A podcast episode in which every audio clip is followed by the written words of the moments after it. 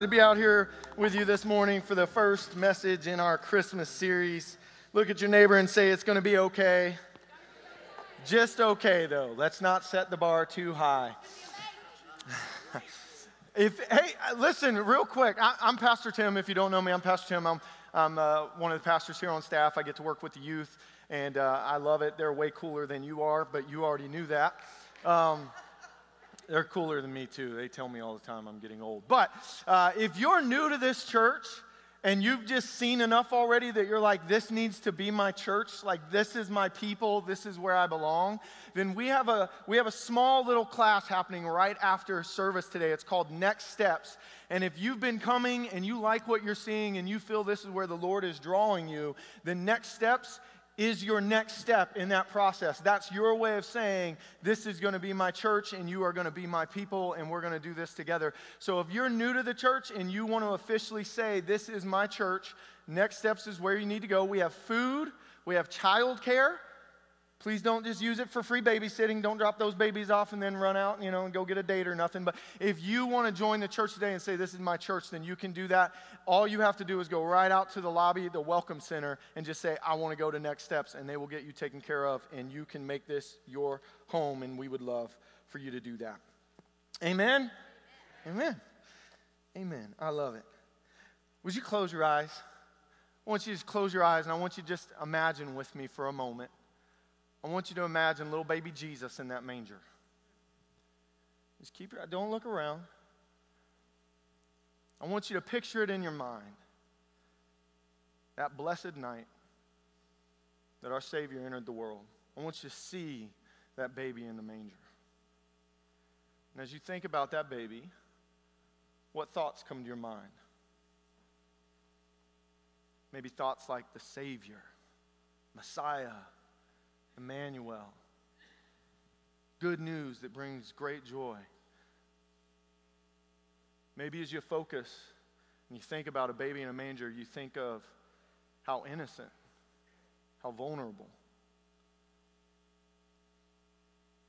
If you're a parent already and you've brought your own children into this world, maybe as you think about Jesus in the manger, you're thinking about how wrong the circumstances are. I wouldn't want that for my child to be born in what amounts to a barn with stinky and dirty animals, where it's cold and damp and musty. I wouldn't want that for my own child, and yet that's the way that God Himself chose to enter into the human story. It doesn't make sense. The birth of Jesus, you can open your eyes, the birth of Jesus is an amazing story. And it is super weird. Because when you stop and you just, this is not the way that God should enter the world.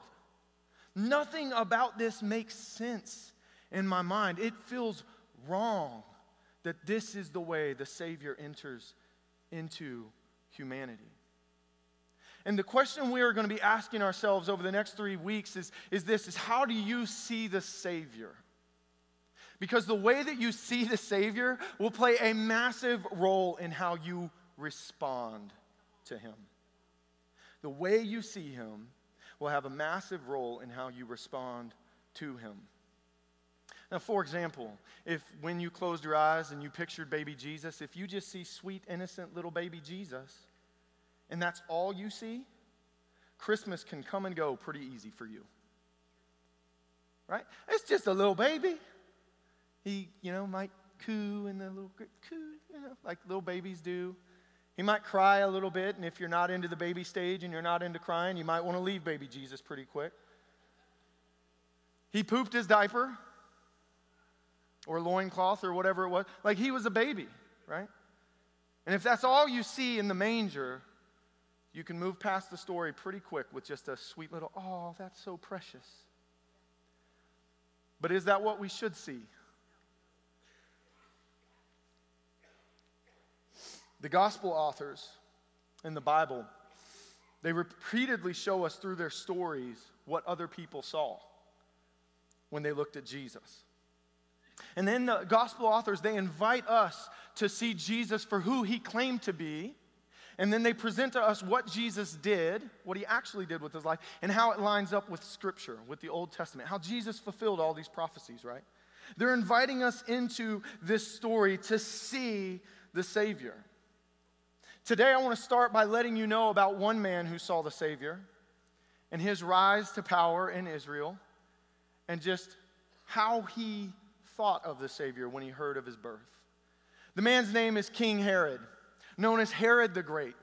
And I need to give you a little context to Herod's story so that what we actually read in Scripture will make sense. Herod did not ascend to the throne of Israel by lineage, he wasn't a descendant of David.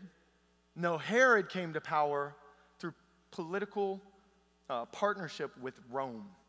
Roughly 40 years before Jesus is born, Rome is doing their thing and they want to put somebody in a power position in Israel because even though they don't really like Israel, they want Israel for its uh, you know, strategic location.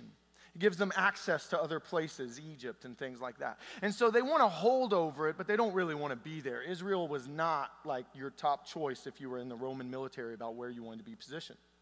So they appoint Herod as the king, but there's a problem. Herod knows that there's already a king in Israel. In fact, there was what they call, and if you can say these words better than me, God bless you. Uh, the Hasmon, Has, Hasmonean dynasty has been ruling in Israel. They've been ruling for roughly 100 years. And they're in power. Like they have a king on the throne. His name is Ant- Antigonus. Say that five times fast, it'll get you. There's already a king on the throne and Rome says, We don't want that king. We want a different king because this king, he joined forces with us. He likes us. And so they put Herod the Great in. And they go into a war from the year 40 BC before Christ to 37. There is a war between these two, these two people. Herod comes to power through violence, through war, through bloodshed. And once he attains this power, Herod will stop at nothing to preserve it. Herod had a mixed legacy in Israel. As the king over the Jews, Herod did some really good stuff. Like Herod actually restored the temple. And everybody's like, yay! Herod also had many, many, many, many terrible things. Like, for example, Herod had his own wife murdered and three of his sons because he was paranoid and thought that they were going to try to overthrow him. This is part of the Christmas story, by the way. How joyous. So Herod's in power, and what we know from history is that, by the way, you won't read that part in your Bible. You just got to go study Israel history to get this stuff. But Herod's in power, and he's willing to do anything to save his power. Maybe some of you here know what that's like. Maybe some of you dads, I mean, how many of you dads have ever looked your kids in the eye and said, I'm the man of this house? And as long as I'm the man of this house and you're living in this house, you're going to follow my rules. You got it, son? You got it? It's okay, don't raise your hand, but you know what I'm talking about. But this is Herod to the extreme. He'll murder his kid if he thinks his kid's out of line, right? This is extreme. Which brings us to Matthew chapter 2 in this really crazy story. We're going to start in verse 1 and we're just going to read all of Herod's story. But as we read it, I want you to just pay attention. How do you think Herod sees the Savior? Matthew chapter 2, verse 1. After Jesus was born in Bethlehem in Judea, during the time of King Herod, Magi from the east came to Jerusalem and asked, Where is the one who has been born, King of the Jews? We saw his star when it rose and we have come to worship him. Now, I just want to point some, I'm going to point some theological things out to you as we read the story because I find them fascinating. Right out of the gate here, we find out that Jesus is going to be more than just the king of the Jews. Why? Because Magi from the east came. These are not Israelites. These are dudes from a foreign land who are pagan astrologers, but they study the stars and they go, that's a new star. And apparently they knew the prophecies. And so they knew when that star showed up, there was a new king of the Jews born. And so people from outside of Israel, this is so important to just watch what the authors do here. So people from outside of Israel can see what's happening, right? So they come and they ask, Where's the one who has been born king of the Jews? We saw his star when it rose and have come to worship him. When King Herod heard this, he was disturbed. He doesn't see no cute little baby in a manger, he's disturbed. But look at this and all Jerusalem with him. I never noticed that part before that all Jerusalem with him was disturbed at the announcement of a new king of the Jews. And I wonder why. If we remember, how did Herod come to power? Through bloodshed and war and political alignments, and people died, and it's not good. Oh, by the way, if you read through the kingship of Israel, you're going to find out that most of the time when a new king came into power, it wasn't good for anyone. And Jerusalem was like the capital of Israel. It's the focal point of their history. And you just go read the stories, man. Whenever somebody else comes to power, it's often not a good story. In fact, in Israel's, Israel's history, as recorded in the scriptures, there are 31 kings that rule over Israel. There are three kings that rule over Israel when they're a united kingdom. And out of the three, two of them, according to scripture, say they were not good in the eyes of the Lord. Then there are 19 kings as the nation divides into two. There's the nation of Israel, which is 11 of the tribes, and then the nation of Judah, which is the tribe of Judah. That's the line Jesus comes from. Hallelujah. They get split. And then each one of those nations has 19 kings, respectively. Every single one of Israel's is evil to a varying degree. Some of them are just kind of evil, and some of them are super, super evil. And then you go to Judah's side. This is the line that King Jesus will come from. And what do you find there? Well, they had 19 kings as well, as recorded in Scripture, and only eight of them were good in the eyes of the Lord. This ain't looking good for Jerusalem if a new king's coming to power. They know enough of their history to say, here we go again. And so when Herod hears of a new king, he's disturbed, and all of Jerusalem with him. When he had called together all the people's chief priests and the teachers of the law, he asked them where the Messiah was to be born. Now, let's just stop right here and focus on Messiah for a second. The Magi from the east came and said, Hey, there's a new king. But Herod says, Where's the Messiah? And there's a difference here. Because the Messiah is the anointed king. In other words, the Messiah is the one that God would choose, not the one that Rome would choose. So these wise men, they just saw the star and they went, There's a new king coming. But Herod knew, oh, it's not just a king. This one's God's chosen king, which ups the ante. Right? You guys seeing this?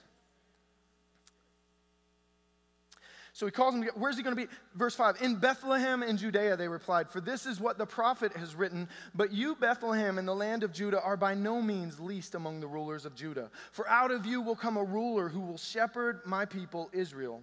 And so Herod called the Magi secretly and found out from them the exact time the star had appeared. And he sent them to Bethlehem and said, Go and search carefully for the child, and as soon as you find him, report to me, so that I too may go and worship him.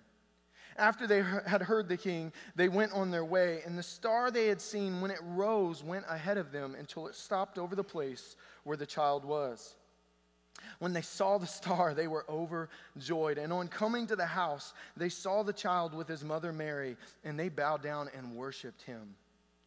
Let's just pause to reflect for a moment that the first people that this story says came and worshiped Jesus wasn't the nation of Israel.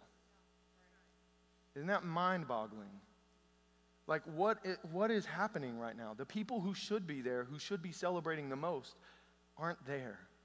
It's these pagan people who are showing up worship. What's happening right now is we're being told Jesus is more than what meets the eye. He's not just the king of the Jews, something more is happening here. Then they opened their treasures and presented him with gifts of gold, frankincense, and myrrh. And having been warned in a dream not to go back to Herod, they returned to their country by another route. When they had gone, an angel of the Lord appeared to Joseph in a dream. Get up, he said, take the child and his mother and escape to Egypt. Stay there until I tell you, for Herod is going to search for the child to kill him. So he got up and took the child and his mother during the night and left for Egypt, where he stayed until the death of Herod. And so was fulfilled what the Lord had said through the prophet Out of Egypt I called my son. And when Herod realized that he had been outwitted by the Magi, he was furious, and he gave orders to kill all the boys in Bethlehem and its vicinity who were two years old and under, in accordance with the time he had learned from the Magi. Then what was said through the prophet Jeremiah was fulfilled. A voice is heard in Ramah, weeping and great mourning, Rachel weeping for her children and refusing to be comforted because they are no more.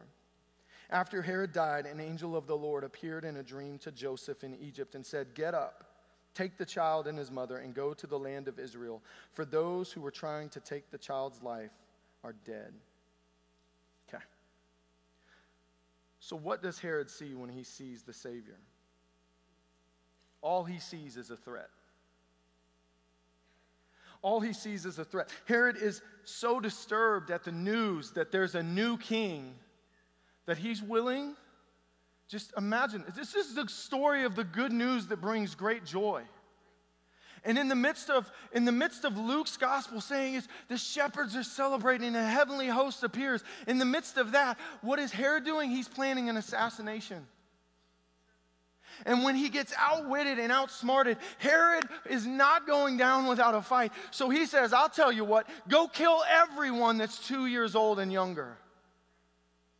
Do you see how desperate he is to hold on to his power and his position and his influence and his wealth? He's not going to just give it up without a fight.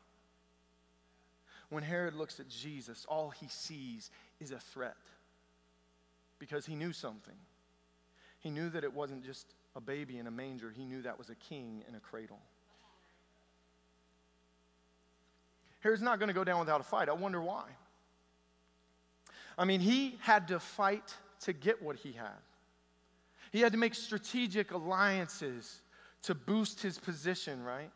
He was so willing to murder his own family to hold that power. What's the little baby going to do?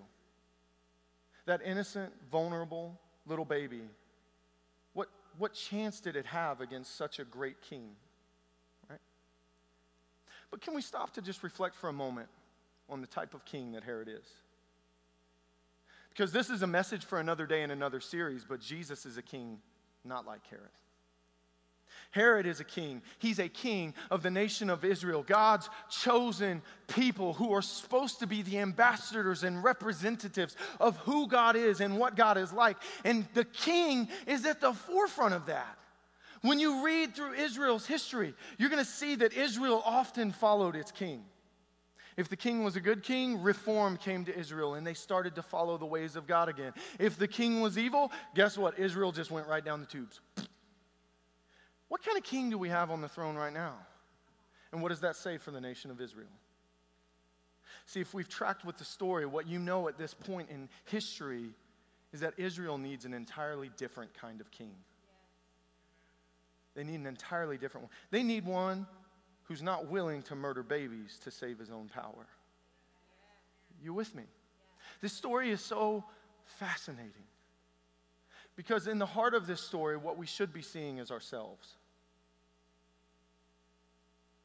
What we should be seeing is, I am Herod. Because how many times have I looked at the Savior and saw a threat? A threat maybe to my finances, a threat maybe to my pride, a threat maybe to my parenting, a threat maybe to my marriage what do you mean I'm supposed to love her like I've like Jesus loves the church? What are you talking? Oh, Jesus, if Jesus is truly the king that we've been waiting for, if he really is the Messiah, then Jesus is a threat to all of us. And here's what I love about Jesus is he's not even coy about it. He's not, he's not shy about it. He comes right out and says it. He, Jesus will say things like this in uh, let me find it in my in my notes here. Where did I put that? Matthew. Uh, or sorry, I'm going Luke's Gospel, chapter 9, verse 23 through 25. You've heard it before. Jesus said to them all, Whoever wants to be my disciple must deny themselves and take up their cross daily. They, they would have understood that to mean go die. That it's not, it wasn't a nice cliche to them. They understood what a cross was. Jesus saying, if you want to be my follower, you got to deny yourself and go die daily to follow me. But look at what he said For whoever wants to save their life will lose it. But whoever loses their life for me will save it. What good is it for someone to gain the whole world and yet lose or forfeit their very self? If Jesus is king, then Jesus is a threat to all of us.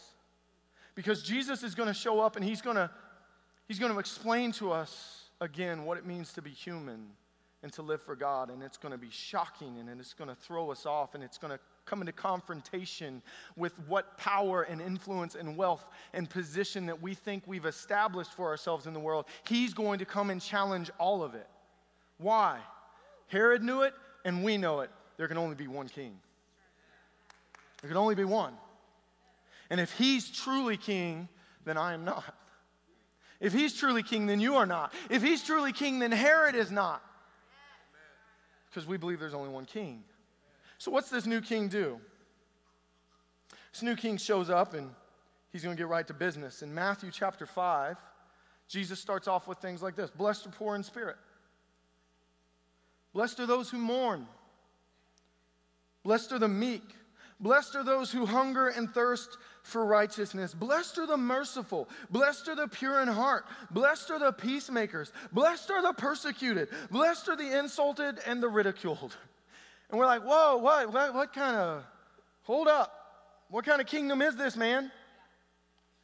Herod's not merciful.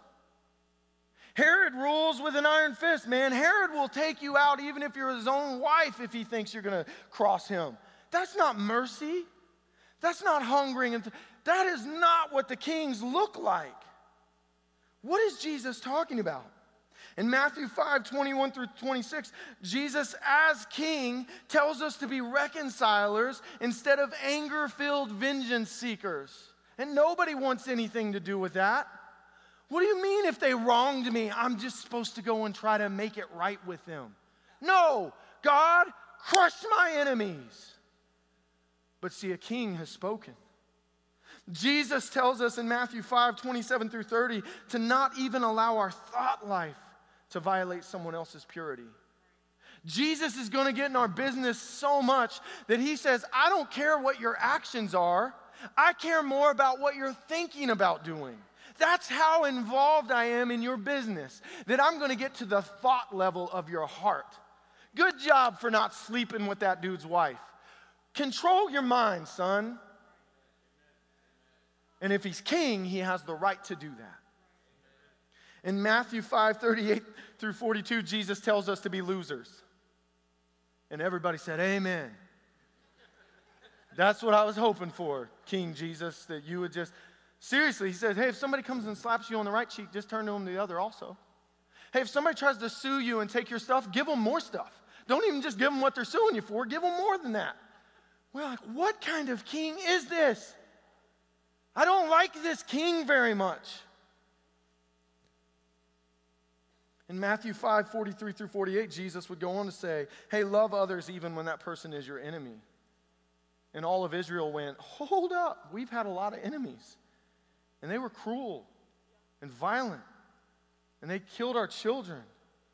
And they've murdered our sons and our daughters. And they've They've taken us into exile, and you want us to do what? Yeah, yeah, yeah. If they ask you to go one mile, go with them two. What kind of king is this? Let me show you another example. In Matthew 6, 19 through 20, Jesus says, do not store up for yourselves treasures on earth where moth and vermin destroy and where thieves break in and steal, but store up for yourselves treasures in heaven where moth and vermin do not destroy and where thieves do not break in and steal. Okay, you've heard this verse many times. Now, here's the question Is Jesus just offering us some sage advice about how to live the good life? Is, is Jesus as king just saying, here's a great platitude? Don't be so concerned with or is Jesus as king saying, This is the way we're living life now? See, who do you see in that manger? Because if all you see is a cute little baby, then you can read this stuff and just go, oh, what a nice little baby. But if he's king, he's not asking you, he's telling you. He's not asking me to, hey, don't store up treasures on earth, but store it up in heaven. He's not asking me, he's telling me, Tim, if you're gonna be in my kingdom, this is the way we operate. Oh man, now that's different. I'm starting to feel a little like Herod right now. Jesus, you're telling me that all the stuff I've worked for, the stuff I've sacrificed for, you're telling me that I'm just supposed to give it up? Well, in Matthew 19, verse 16 through 22, we read this story. It says that just then a man came up to Jesus and asked, Teacher, what good thing must I do to get eternal life? This man wants to know how to make it. Jesus says, Why do you ask me about what is good? There is only one who is good. He says, If you want to enter life, keep the commandments. Which ones? He inquired. And Jesus replied, You shall not murder, you shall not commit adultery, you shall not steal, you shall not give false testimony, honor your father and mother, and love your neighbor as yourself. All these I have kept, the young man said. What do I still lack? Here's something amazing to me is that the young man said, I've kept the law. What am I still missing, though? It's like he knew inside of him that even though, according to this story, he was executing faithfully the law of God in the Old Testament. He said, I've done all that. But yet in his heart, he knew something was still not right. And so Jesus' response to that is this If you want to be perfect, go sell your possessions and give to the poor, and you will have treasure in heaven. Then come, follow me. And when the young man heard this, he went away sad because he had great wealth. Now let's just reflect for a moment. Then in the Sermon on the Mount, this is how Jesus teaches us to live. Says, Don't store up for yourself treasure on, on earth where moth and vermin and thieves come in and destroy it and take it. No, store up treasure in heaven where nothing bad can, can get to it. For where your treasure is, there your heart will be. Oh, and now we come to the story of this man who, who says, I've fulfilled the law, I've done all the right things, yet something's still not right. I, I haven't achieved this yet. What am I missing, Jesus? And Jesus' response is ultimately surrender. Oh, you'll follow the law, but you won't surrender. Do you see that? See, Jesus, and here, here's something else amazing is that when you read that story, you'll find out that Jesus has compassion on this man. He's heartbroken over this man's desire to keep his wealth and not submit to Jesus. And Jesus is king. But Jesus isn't a king like Herod. Because Herod, as king, could have showed up and said, Young man, give me all your money. And that man would have had to comply. Because if he wouldn't have, guess what? Herod would have been like, Well, I killed my own wife, dude. You think you're going to be any better? Murder this fool. See, what kind of king is Jesus going to be? That's a message for a different day and a different series. But Jesus' heart is broken when the man walks away, and Jesus doesn't force him to surrender. Jesus is an entirely different kind of king. Church, listen to me. Jesus is the kind of king that instead of being like Herod, who will kill his enemies, Jesus would rather let his enemies kill him. What kind of king is that? I'll tell you what kind of king it is it's a good one. And a king who's willing to let himself be murdered by his enemies instead of murdering them, that's one powerful king. That's a king who's strong enough to raise himself from the dead. What kind of king is this? Who actually has, as, as the Gospels tell us, he has all authority. Not a single one of us in this room could stand in his presence without being compelled to fall to our knees. Not because somebody comes out and kicks our legs out from behind us, but when we see him face to face, our only response in that moment, in his majesty and his glory, will be to bow down and acknowledge that he is the one, that no one else has the authority that he has. But yet, when he walked this earth, Jesus did not command our obedience, he gave us a choice. And the choice looked like this if you're willing to lose your life, for me, you'll find everything you were ever looking for. That's the kind of king that he is. But, church, what do you see when you see the baby in the manger? Because I'm telling you that if you refuse to see him as king, you're not going to surrender to him. And you'll go just like Herod. You'll go in your pride and in your own self accomplishments and in your own wisdom, and you'll try to do it without him. Herod's story doesn't end well. And the reality of life is that for those of us who ignore the good king, who choose to just go in our own way, the good king one day is going to say, Enough's enough. He's going to say, Enough's enough. See, God in, in the Old Testament stories, why am I talking about the kingship so much? Because when you see what the kingship was like in Israel, you see how majestic Jesus is as king. He's unlike anything Israel has ever seen before. He's not demanding people to just give everything that they, he's giving. He's the generous one. He's not. He says, Come to me, all you who are weary and heavy burdened, and I will give you rest. Where all the other kings were, do everything for me so that I can rest. Jesus is a king unlike anything we've ever seen, and we cannot mistake his compassion and his mercy and his grace as a license to not surrender to him. Because there's a, there's a cost. The good king one day, just like all of the Old Testament scriptures show us, that God eventually brings his judgment. And because he is a good king, Jesus will one day bring judgment. And that's what this is what the judgment's going to look like.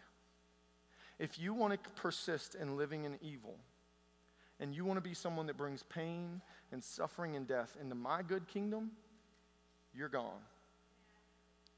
But everyone who's willing to bow the knee and say, I'll follow the way of the King of Kings and Lord of Lords. Jesus welcomes you with open arms. He just invites you in. What kind of king is like this? We've never seen this before. Jesus breaks all of our categories. He's so full of compassion. He looks at the lowly. Can I just take you here for a minute? When Jesus showed up, he is king from the moment of conception. King of kings and Lord of lords. He didn't have to grow up to become king. He was God's anointed Messiah from the moment he was conceived in Mary's womb. He could have demanded absolute allegiance. He could have, as Jesus said, I can call down legions of angels to rescue me right now. But that's not the path that I'm going to take because I'm a good king. I'm not going to call down angels to wipe out my enemies. I'm going to let my enemies kill me so that I can show them the power of love. I can show them the true heart of God. When Jesus shows up, he doesn't show up to the prominent, he shows up to the humble and the meek.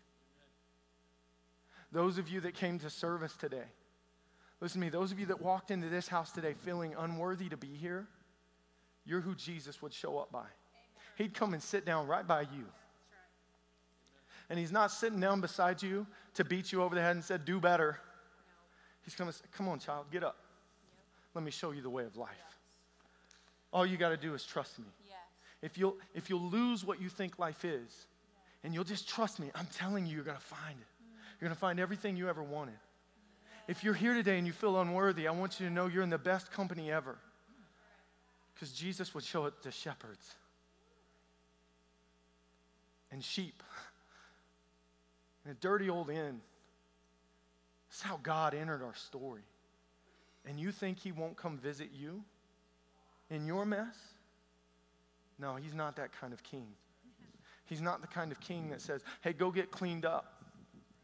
Go get cleaned up. Go bring a gift to me. No, he's the one who shows up saying, I've got everything you need.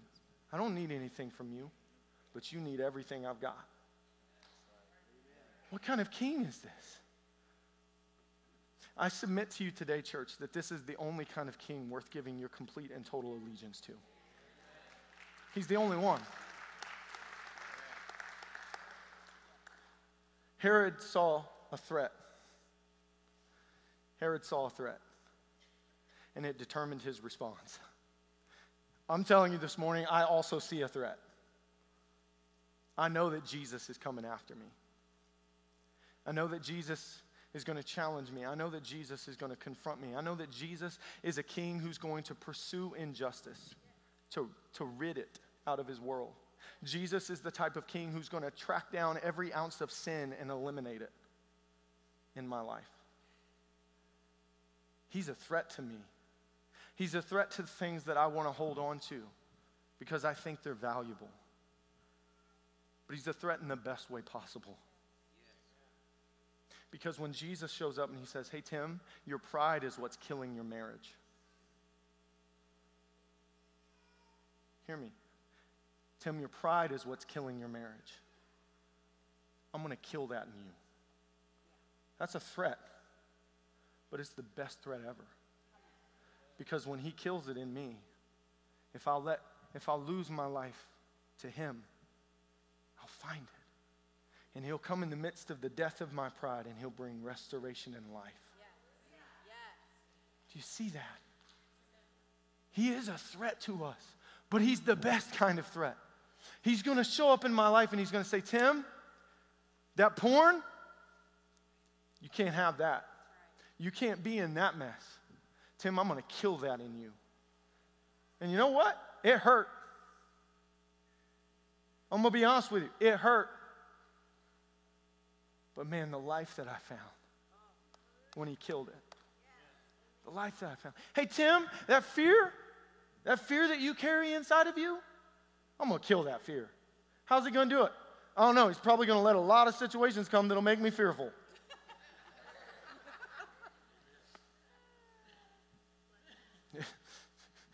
Don't ever pray you want patience, you know? Like just pro tip, pro tip.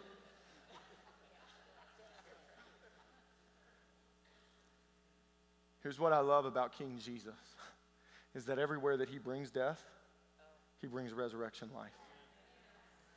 Here's what, here's what I love about King Jesus is that he's never killing anything good in you. He's only killing that which is already trying to kill you. Jesus said, Jesus said, if you'll lose your life for me, you'll find it. But if you try to hold on, you're going to lose everything. So many times, so many times in every one of our lives, if we just stop and we reflect on the moments that King Jesus showed up to kill something in us, how many of you regret that he did it? I've never got into the resurrection part of that moment and looked back and went, Jesus, I wish you wouldn't have killed that porn addiction in me. I just wish I still had that. Life was so good for me when I was addicted to this thing, and I'm just really disappointed you killed that in me. No, I've never felt that way, not once. The only thing I've ever felt is gratitude that He led me in the way of everlasting life. Right? I, those moments of pride, whew, I hated when He killed those because I felt so justified. God, you just, I earned this. How did, can I share a story? It's a funny story with you. Can I share a story with you? I used to work in the count room here. And then one day, yeah, Mary will, Mary will validate this story for me. I used to work in the count room, and one day somebody else showed up in the count room. It was Selah. I trained Selah, and little did I know, Selah was taking my place. You're talking about like, what? Now, this was a long time ago, and I'll be honest with you. I'm not really sad that I'm not in the count room anymore. It's okay. But at the same time, I was like, Mary done did me dirty. Brought this girl in here and made me train my own replacement without telling me that's what was happening. That's messed up.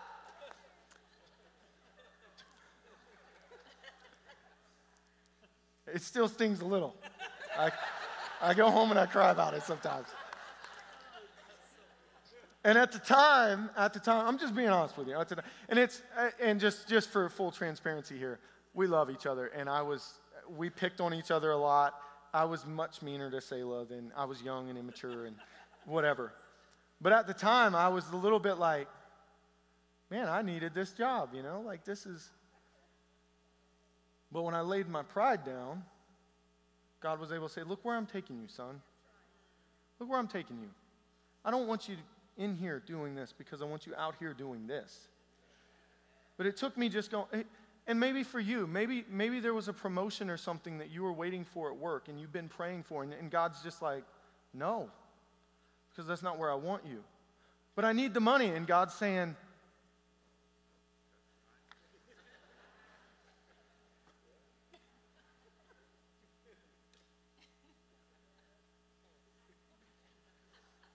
You, you get it though. Like he, he's like, no, you don't. You need me. Because when the rich young ruler showed up and said, What's the one thing I lack? It was surrender. He couldn't get past it. Man, I have great wealth. I got to give up a lot to go with you, Jesus. Yeah, you have to give up everything. Now, let me just let me just ease everybody's conscience. Is Jesus going to show up and ask you to give up all your stuff and sell it and give it to the poor? I'm the poor, by the way, if anybody's questioning that. Probably not. At least not today. But what if he did? What if he did? Because if he's truly king, then he has the right to come and demand it of you. But he's not that kind of king. He's the kind of king that invites you into what real life is. And sometimes it looks like complete surrender. But it's a surrender built on the trust, knowing the kind of king that he actually is. I don't have to fear this kind of king because he would rather die for me than kill me. He would rather pay my. He's the kind of king who would step out of glory and wrap himself in human flesh to come and pursue a lost person like me.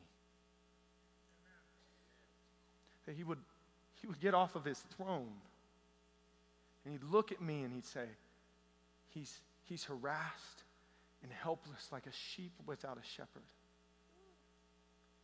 And he's tore up and he's beaten and he's hurt. And I can't bear to sit on my throne and watch it. I'm going to get down there. I'm going to go show him how good I am. I'm going to show him how much I love him. I'm going to do everything necessary for him to have life again. It's going to cost him everything because he's got to trust me. And it's not going to feel natural to him because in the world in which he lives, violence is what rules. Violence and war and bloodshed and, and pride, these are the things that seem to cause men to rise up and get what they want. And so he's going to have to trust me that there's a new way, there's a better way to find life. It's going to cost him everything, but I'm going to do everything necessary for him to have it because I love him that much. Church, he's the only king worth following. He's the only one.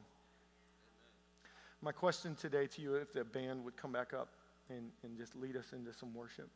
We're going to worship him like, like Israel should have done when he was born, but the wise men had to do it, right? We're going to worship Jesus this morning to close out service. But I want to ask you, what do you see when you look at that baby in the manger? And I want to challenge you to see the King of Kings and Lord of Lords who, who could demand your allegiance and your obedience, but chooses instead to invite you into a life with Him where you do it willingly, where you say, Jesus, I'll lay it all down at your feet. Whatever you ask of me, whatever you, we sang it in one of the songs. I'll give you everything.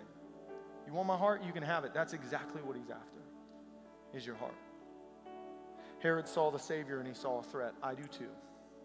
But I see the best kind of threat the one that causes me to empty me of myself so that I can find what life is really all about. And Jesus wants that for you today. Some of you here today, maybe you've never surrendered to Jesus.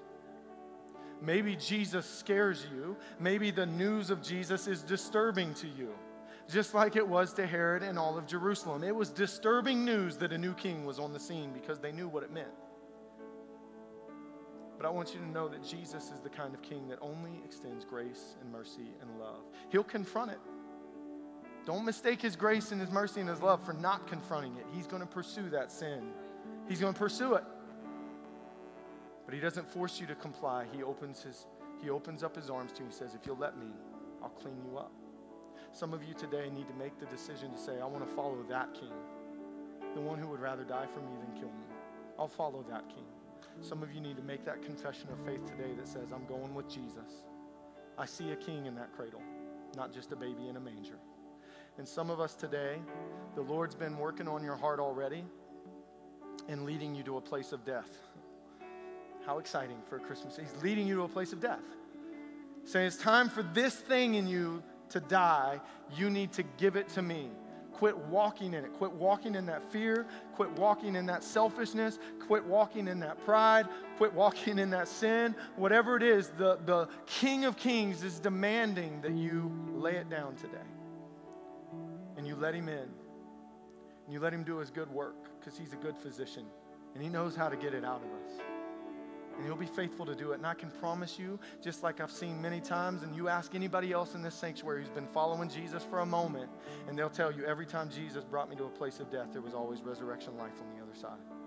And if I had the choice, I wouldn't go back. John, you, can I share what you shared with me yesterday morning? John shared this beautiful story with me yesterday, and I thought this is the most amazing thing I've ever heard. John had been living for Jesus for a while, and he had just grown weary and doing good and he decided, I'm done with this. So John went to a bar. He sat down at the bar, he ordered a drink. He just so happens to look to his side, and there's a woman sitting there, missing most of her teeth. She's looking pretty rough, and she winked at John. And John said, Lord, you've delivered me once before. I'm not going back, brother. And John left and went and repented to the Lord. So all it took was one memory of what that life was for him to go, oh, yeah, never mind. That was. Some of you today, the Lord's given you that moment. Maybe you have grown weary. Maybe you have grown weary. And maybe today the Lord's just given you a glimpse of what He rescued you from. Don't go back there. So as we worship today, here's what we're going to do. Uh, uh, the prayer team will be down here. If you would like somebody to pray with you, that's wonderful. If you today want to say, I want to give my life to King Jesus, I'm going to follow him. Now, I don't even know what all that means yet, but I want to be in on what Jesus is doing. If he's giving life and eternal life, then I want to be where that's at. And I want to encourage you to come down when you guys can go ahead and prayer team, you can go ahead and come down here so they can see who you are. I want you to grab one of these prayer team people and just say, I want to follow Jesus. How do I do that? And they will pray with you and you can give your life to Jesus today. And if you're here and the Lord's been working on your heart saying this thing's got to die in you, then I'm going to challenge you to actually come down to the altar. Come to the altar and lay it down. Why come to the altar? Why do I got to do that? That's embarrassing. Uh, no, it's not, but here's why. Here's why. I want you to do something physical and symbolic of what you're doing. That you're bringing it to the altar and you're saying, Lord, I'm laying it right here. This thing that you've been that you've been ministering to me about, this thing that you keep telling me has got to die inside of me, I'm going to bring it right here. I'm going to leave it in your house. And I'm going to walk out and I'm not carrying it with me anymore. I'm making a choice today to surrender to Jesus. I'm giving you my all. You want my heart? You can have it. Here it is. I don't know how I'm going to make it, Jesus, but you're king and I can trust you. Amen.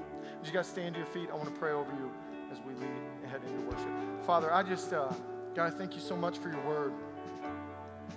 God, I thank you that Jesus is a good king.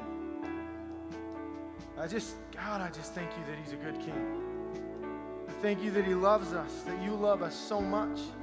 That Jesus would leave his, his glorious throne and he would enter into our mess.